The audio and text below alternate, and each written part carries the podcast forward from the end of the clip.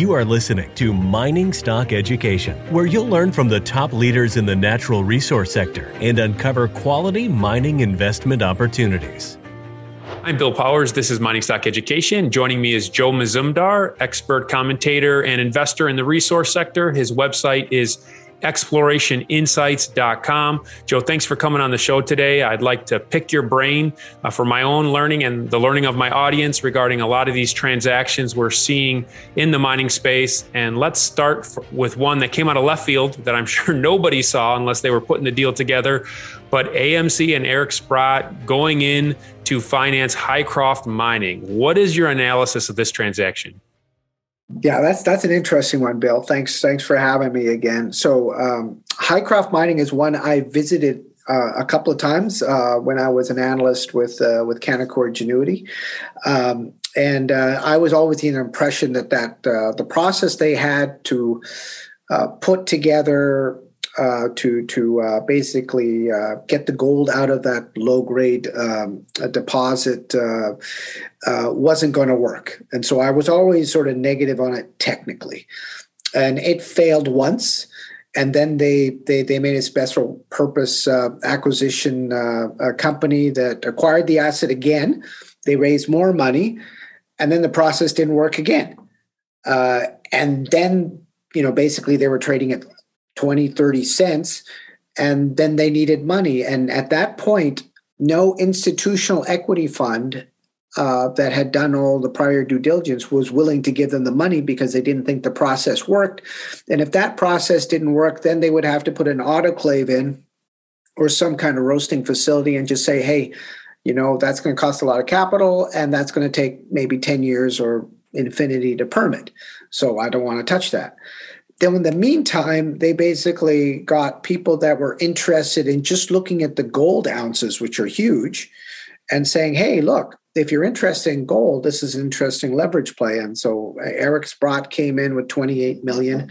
And then they brought in one of these uh, companies that was a big Reddit crowd uh, uh, company called AMC, um, the uh, the brick and mortar theater company, and that company basically brought their Reddit crowd, and that's what they were pushing and said, you know, we you know they can't help you with mining and they can't help you with the process, but I can help you with liquidity, and they really helped with liquidity because I mean they traded like uh, we were talking off air about a billion shares worth a billion dollars worth of shares yesterday and they're trading another 800 million today and their market cap is 500 million but it was 10 times less than that early in march. So this this has been another reddit story where where let's say the the people that have done the due diligence say it's not worth this much it's never going to happen and keep shorting the stock and then the Reddit crowd, I can see, you know, the discussions on their their board saying, okay, hey, the short positions have come up. Let's hit it, guys. And then they're hitting it with 90 bucks, $100 trades, and they're really hitting it hard and pushing the shorts out. And then every time we see this leap in share price and huge liquidity. And I think the big connection there was Mudrick Capital, which had invested a lot in AMC. Uh, I believe it was a uh, last year or the year before, over 200 million. And they also, Mudrick owns about 40% of Hycroft. And I think that was probably the connection that got AMC into Hycroft. It's been a boon for Hycroft to go from 25 cents to 260, 270 right now uh, on, on no news. Uh, and and they definitely AMC definitely brought the Reddit crowd and brought the liquidity.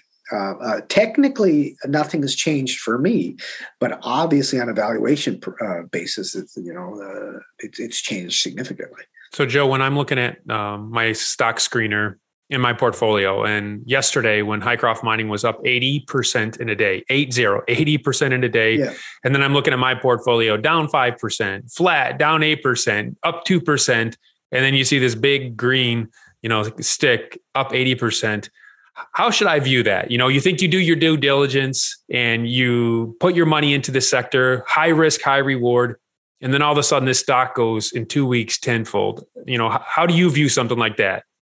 Oh, I mean, it's it's it's probably the same as the market would have been looking at a lot of these meme stocks during the COVID uh, uh, pandemic. You know, like all these people were at home and looking at these things, and there was a mentality against uh, the the smart money to say, "Oh, look, these guys are going against my stock." You know, uh, let's let's let's push them out. And these these boards you know with, with all these people doing small shares the little guy uh, would would push on uh, you know the the big uh, the the big money and, and, you know Wall Street or whatever. Uh, and and that's transferred into this stock. I know that previously uh, the silver guys were trying to do that with with the silver company. I think we said you know First Majestic or something which did not pan out but bringing AMC on there and all those people that made money on AMC into this one, uh, that's worked out much better. So I don't think I answered your question in terms of how you look at this, but uh, yeah, I mean, if you get a Reddit account, well, I, I, I guess it's, it, it, it's a fear of missing out, right? Or not fear. That's exactly. I mean, it is. Exactly honestly, it is. Eighty exactly percent in a day versus I do due diligence and I think I got a good company and it's down two percent while it's up eighty percent. You just kind of say to yourself, like, you know, what yeah, am like I doing, or what am I missing? You're, you're going through your due diligence. Okay, here's the management. Here's the asset. Here's the share structure. Oh my God, they need money. I'll hold back, and they got this debt they have that debt that they had from Sprott lending that was sitting there as well, that they pushed back uh, for two years once they got this money in. So and and then they did an at the market facility. So they had that one sitting out there, and they totally filled that one, which was 138 million. So between that, they almost raised like 200 million dollars in the last month. You know, the stock that you know nobody was willing to give them any money just you know, uh, uh, you know, maybe maybe in in February there was no way that they were getting any money. So mm-hmm. it, big turnaround, and and. Um, yeah, will, will it, it affect the other stocks, stocks though? If generalists are being drawn to the gold stocks through Hycroft, are they going to put their dollars in any other stocks besides Hycroft? Because it doesn't seem like there's been a general lift from this promotion. No, it's very specific because I think the Reddit crowd is very specific in terms of they've got their own group, and that same group made a lot of money on AMC, and they had this sort of uh, play in terms of shorts, squeeze the shorts, everybody pile in, and we'll get these guys. And so they're not thinking about the asset, the management team on Hycroft, you know, permitting in Nevada or nothing like that, or uh, uh, the metallurgy or the refractory nature of the ore. They're just thinking about, oh, look, this hedge fund hates it, or this guy hates it, and they're squeeze and they're to short position. Let's nail them. And and and that is basically what's going on. Um, so um, yeah, it's it's hard to it's hard to make that play because I mean, I because when you look at it, I'm on more on the side of the the people that are shorting it, thinking, well, this doesn't make any sense. But you know, even though I'm not buying it, I'm definitely not shorting it mm-hmm. at this point. But we're definitely watching what's going on. That's for sure. oh yeah, it's, it's, it's definitely an interesting. Uh, you know, does, does, AMC think, oh, you know, this is a way of making money? Maybe I could do this again. Uh, so it's a case study in psychology, right? What exactly, because yeah. even Eric Sprott, who has his own following among retail gold bugs, could not bring this kind of liquidity into Hycroft, as did AMC, and with their crowd. That that that was huge. All right, so let's travel from Nevada, where Hycroft is, over to Mongolia. Mongolia, uh, Rio Tinto makes an all cash proposal to acquire full ownership of Turquoise Hill. What's your commentary here? Well, I guess the thing is that, you know, copper projects, development projects, advanced projects are rarer and rarer. And uh, the thing is that when you acquire something, when you make an acquisition, the easiest acquisition to make is to increase your ownership of an asset you already own. Okay. And and and when I was at Newmont, we did the same thing at Boddington. You know, we owned, I believe, two-thirds of it. Then we took Anglo Gold's portion out. And so the due diligence is easy because you're already operating it, you already know everything about it. And they already had all their ownership of Oyu Tolgoi caught up with their ownership of Turquoise Hill. What they just did was they increased their ownership of Turquoise Hill to take the whole 66% of the asset. All the risks remain on development of the underground. And, you know, I calculated, you know, because this is a big project. This is like, I believe, about global resources, about 100% base, about 90 billion pounds of copper at about 0.9% copper equivalent in terms of the, uh, my, my estimate. But they, but, and they spent for reserves, they spent about 30 cents per pound, which is, which is comparable to what, um, South 32 paid for reserves of Sierra Gorda when they bought that in Chile, an operating mine. But on a resource basis, they spent about nine cents. And why is that? Because Oyu Tolgoi has a huge underground resource that you would have to drill out a lot more to convert into reserves, which is not in reserves yet. So that's sort of showing to me that Rio Tinto is thinking there's not a lot of copper assets out there. You know, we can make a punt on this one. We're already in it, take a bigger stake and clean up the the ownership in that such that we're negotiating cleaner with with the Mongolian government and how we forward uh, on uh, on Oyu. And and probably in the back of their minds, they're thinking, Jesus, you know, resolution has taken such a long time. We've spent two billion dollars on that. And you know, we just had our permit suspended, and um, you know now we're still doing the land swap again. So why not take a chance on this. And then I guess now we'll move on to the other copper project that was acquired, which would have been Reko Diq in uh, Pakistan. And I want to ask you about that, Joe, because last year I was offered uh, the ability to help finance a, a, private company that had a nice copper project in Pakistan. And I didn't knew nothing of Pakistan. I just typed in mining Pakistan copper projects, and uh, up came articles about how Pakistan was not allowing Barrick to move forward with this copper project, but now all of a sudden they are. So, what is your commentary here? Is Pakistan opening up to Western investors?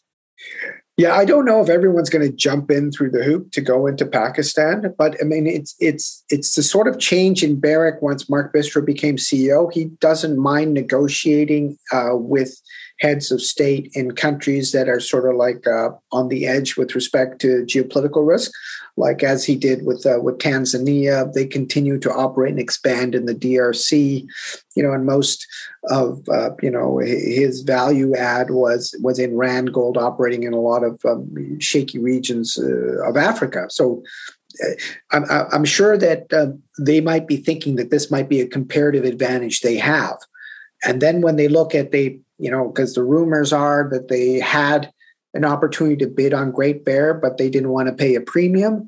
Um, they are copper gold assets in uh, in uh, in British Columbia and the Yukon that they haven't you know uh, jumped on, but they're probably thinking here's an advanced project that we already know. We've already done a feasibility study. Granted, it's probably a decade year decade uh, old now, but uh, that, that that's you know decent grade and uh, you know uh, maybe we can just uh, uh, you know uh, make that work. So this is about you know my calculations, hundred percent basis, seventy four billion pounds of about 0.5, 0.6 percent copper equivalent.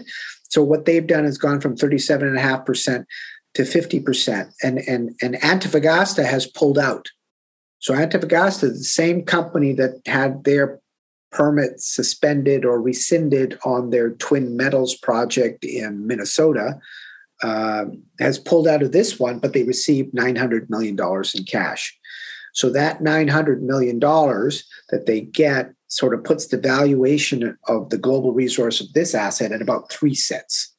You know, so it's pretty low because of the geopolitical risk and what they're willing to pay. It's not as if there's a lot of people trying to get into Pakistan right now. But but from Barrick's point of view, they're thinking, well, you know nobody else can do this but us. And uh, what they've done is they've always had the provincial government in in in the ownership but now they brought the federal government of pakistan in into the uh, ownership. So that, that that would help with the permit. But then you know you take it from their point of view if they did this in the states you know they would do all this but then they wouldn't know when to permit when the permit would come. You know it's, it's supposedly transparent like we think or if they get the permit and then the permit's taken from them, which we've seen, yes, which is very frustrating. which is very frustrating. And we'll talk about this as well. So if you have that in your back of your mind and then you have this resource, you talk to the government, you've negotiated probably in, in the back rooms for about, you know, four or five years. And now you say, well, now we could do this, you know, uh, let's do it. And then I can see a path to developing it within three years, you know, a much shorter time frame. So and then you add that on to what's happening in Peru and Chile. Uh, you know, uh, so all that frame that and and their previous exploits with Pascua-Lama in Argentina. So then they're going, well, you know, maybe this is the place to go to. You know, uh, so uh, you know, and and it's you know the price is there, and so from a risk reward basis, it might make sense. But you know, now we're talking. It was a three point three billion dollar upfront capital maybe a decade ago. It's probably over five to seven now. But then you got to think, okay, if they do this, are they ever going to do Donlin? You know, so can they do two of these projects? I don't know. So Donlin, you brought up Alaska, uh, a stock yeah. that you recommended, Trilogy Metals, uh, and ha- who has been a multi-year sponsor of this show.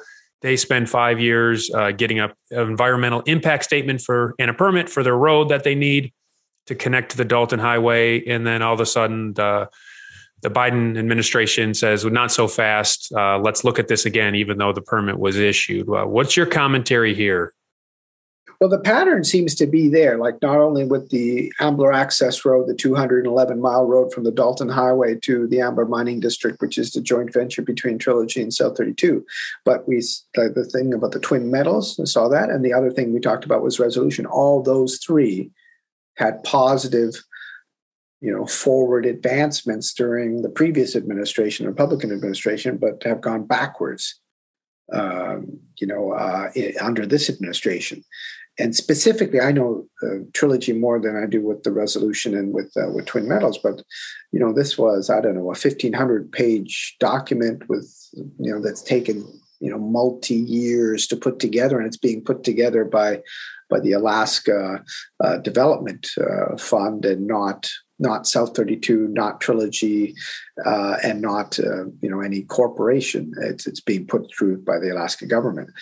So you got strong support from Alaska state government. You got strong support from the senators. You got strong support from the native corp that where the where the ground is on. So you're thinking, well, all the stakeholders are there, and then a group of I don't know. 50 people, 100 people, maybe in, in three or four villages that are anywhere from 20 to 70 miles south of the road where it connects the Dalton Highway, are basically drumming up uh, you know support from these NGOs to say, hey, the process wasn't followed, we weren't we weren't uh, consulted, which is hard to believe considering how long that process took. You know that that these people weren't consulted previously, so that's a shocker for me. Uh, very disappointing, and and uh, as we talked offline, was was sort of saying, well, you know, if we if we all were thinking that the states was transparent but took a long time if you followed the process. But here these people followed the process did everything went through all the hoops and actually got issued the permit in july 2021 and then here we are in 2022 and then it's been taken away. You know so um, yeah that, that for me was a shocker because now with all the rhetoric around you know, uh, electric vehicles, uh, you know, greenhouse gas emissions. Now the the issue with you know Russia's invasion of the Ukraine, pro- uh, problematically, you know, s- um, sifting supply chains and uh, generating a lot of market market segmentation is sort of like, well, you can't have one without the other.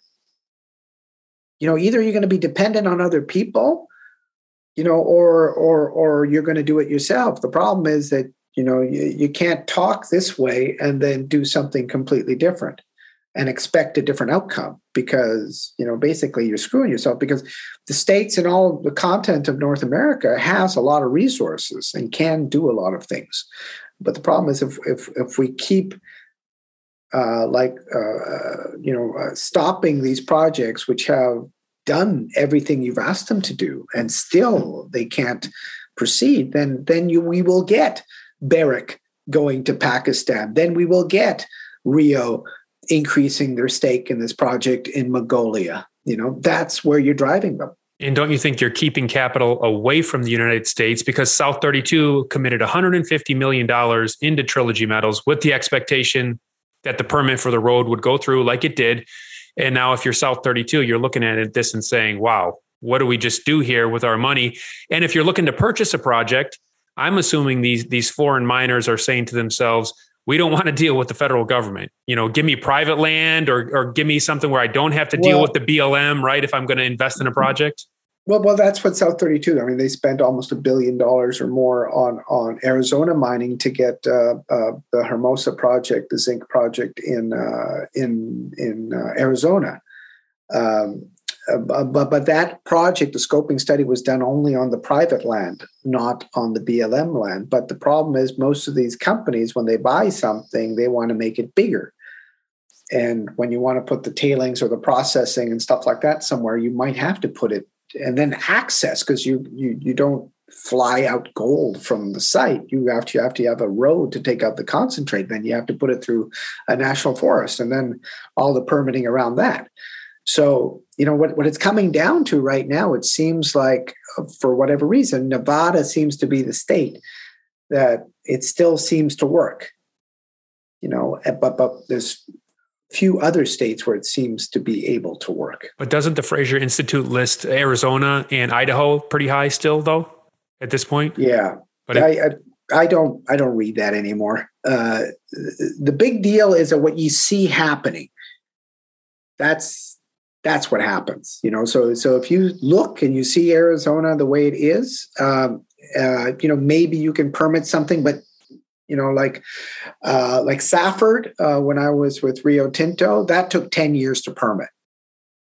You know, uh, and then when it actually did get permitted, we missed the cycle, or Phelps Dodge missed the cycle, and then they didn't. They built it, and then they had to shut it down. Then they built, then they started again. So it does take time, but I think the thing is that people are okay with the time if the transparency is there, the problem right now is the transparency seems to be gone. Is to say, okay, we did everything. Here's the document. And then they tell you, oh, you got 30, 60, 90 days. This is how the process works. Then we issue you a rec- record of decision. Okay, great. I got my record of decision. It's positive. Hoo hoo hoo. Let's go. And then they then they say, okay, wait a second. I want to take that back.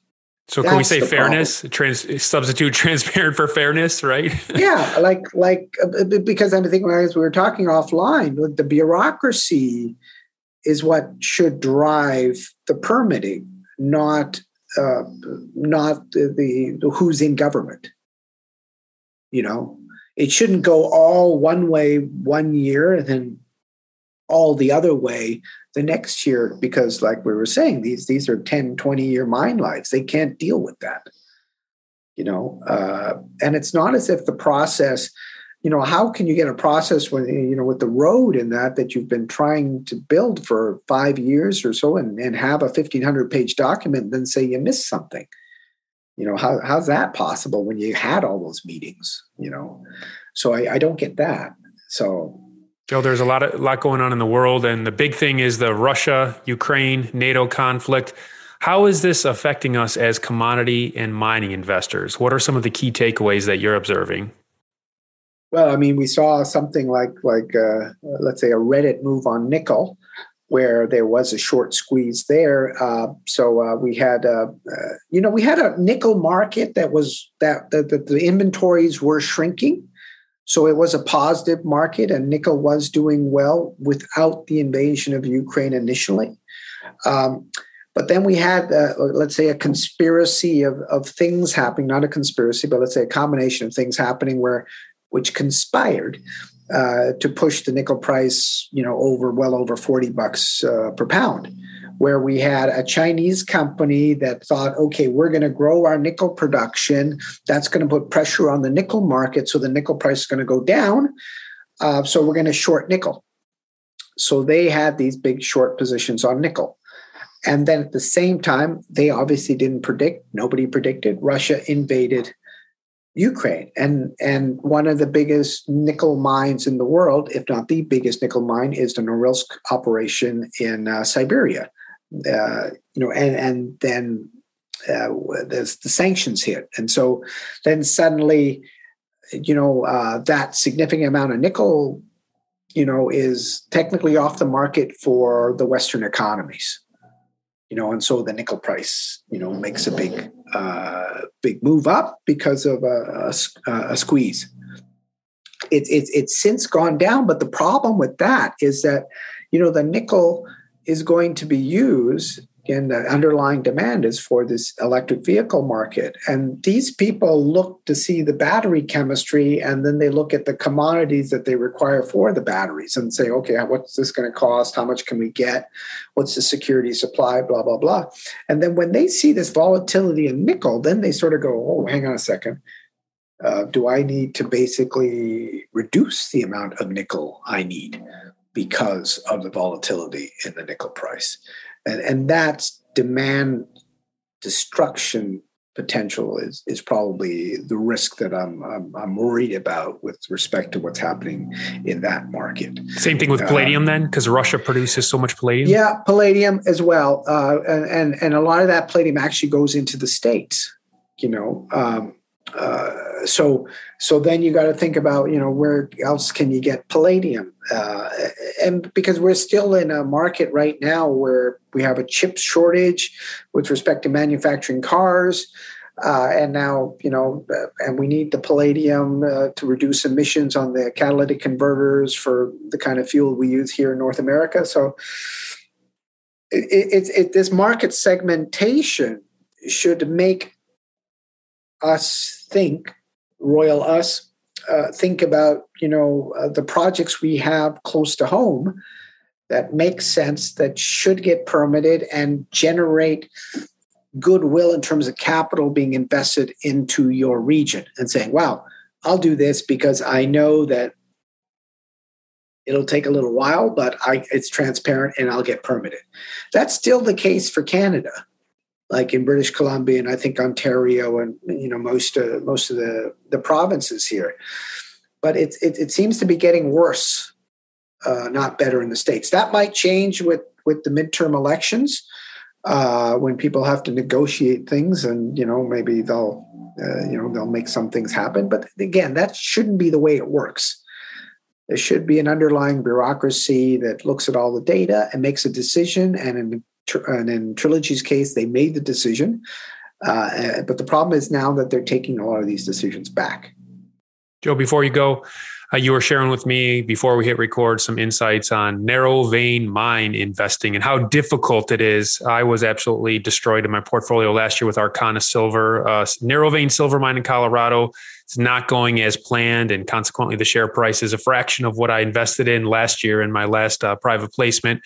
But for the audience sake that didn't get to hear what you shared with me, what are some things you look for in a narrow vein mine? What are some things you look out for in a narrow vein mine? Okay, well, I mean, uh, we just I did a piece on this one company called Gatos Silver, uh, which which which you know had been operating, had a feasibility study, went straight into operation, uh, and uh, was producing silver, and uh, you know they were you know making some money.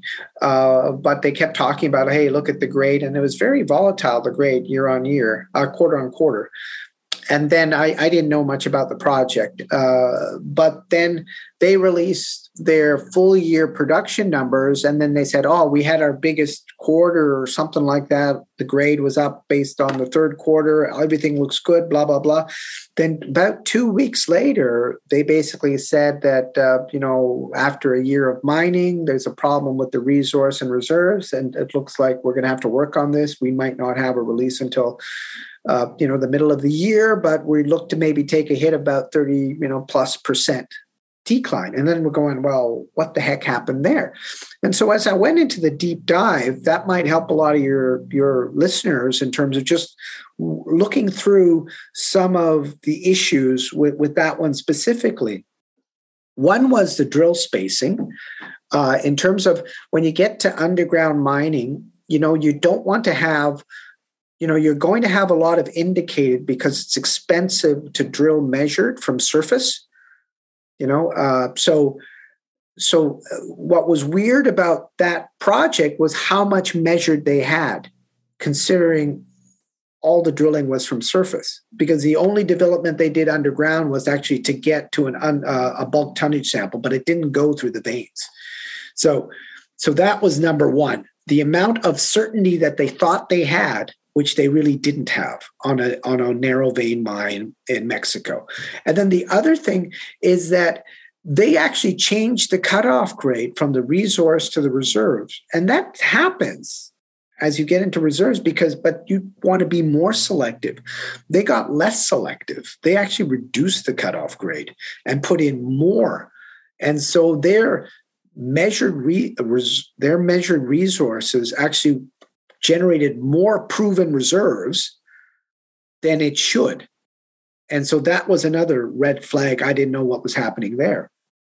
Another was the estimation methodology. And so the high variability of gold deposits and these vein deposits suggests that, you know, that, uh, you know, you have to use some estimation methodologies which limits the amount of uh, influence that a sample has, you know, beyond where it's actually drilled. But some methods smooth it. So if you have a disseminated deposit, a methodology like ordinary kriging works well. But if it's a narrow vein and you take it, you get a drill hole here and then another one there, and then it, it basically takes that grade and then basically uh, just meshes it into the next one. Then you get this all this supposed ore in the middle that really doesn't exist. That was just a, a computer thing because you forced it into there. Whereas if you see that they use a methodology that sort of tightens that influence, that's better because that's more close to reality. And I think that's part of the issue that they've that they're that they're dealing with now. And so those were several red flags that I found that that document is now you know free on our website explorations.com as you said and they could pick up explorationinsights.com that's right. Yeah i should know my own website and um, that's probably why people don't go to it when i tell them to go to it because it's not the right website so. Uh, your newsletter, you offer commentary and you also do a lot of site tours. So before you recommend a stock, you're often boots on the ground, aren't you? Well, problematically, the last two years with COVID, I have had to trade stocks that I haven't had to go boots on the ground yet. And now I'm catching up on a lot of stuff now. So I was in Argentina a couple of weeks ago, and now I'm heading down back down to South America to Brazil to look at a, a copper company down there. So yeah, I'm starting to pick up the site visits now as uh, the COVID restrictions come off. Excellent. Well, Joe's website is linked in the show notes, but again, it's explorationinsights.com. I encourage you to go check it out. And there are a lot of free educational articles you can find there, as well as information on the subscription service. Joe, thank you for this mentoring session. Really appreciate it. Thanks, Bill.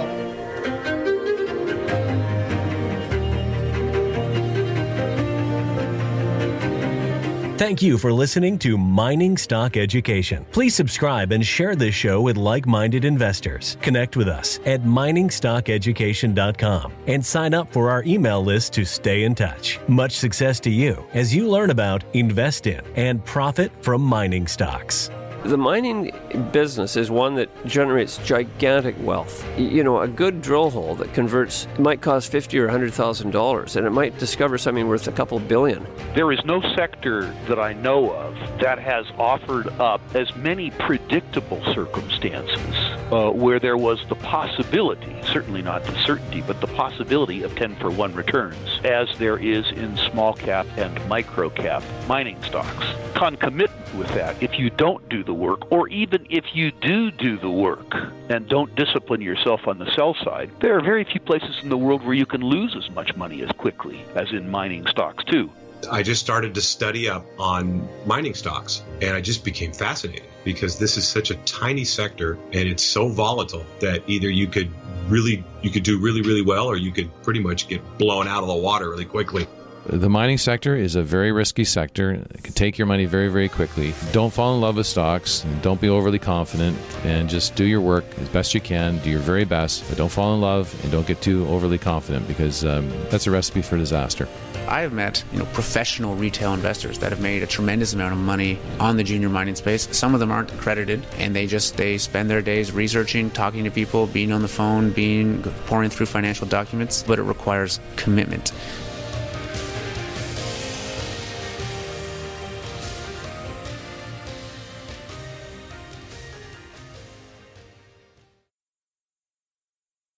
This podcast is for informational purposes only and is not to be considered personal legal or investment advice or a recommendation to buy or sell securities or any other product. We make every effort to be accurate, but the information presented is not to be considered infallible. It may contain errors, and we offer no inferred or explicit warranty. If personal advice is needed, consult a qualified legal, tax, or investment professional. Do not base any investment decision on the information contained on miningstockeducation.com, our podcasts, or videos. Make sure you always conduct your own thorough due diligence before investing. Realize that we may hold equity positions in or be compensated by some of the companies we feature and therefore are biased and hold an obvious conflict of interest. For our full disclaimer, please visit our website.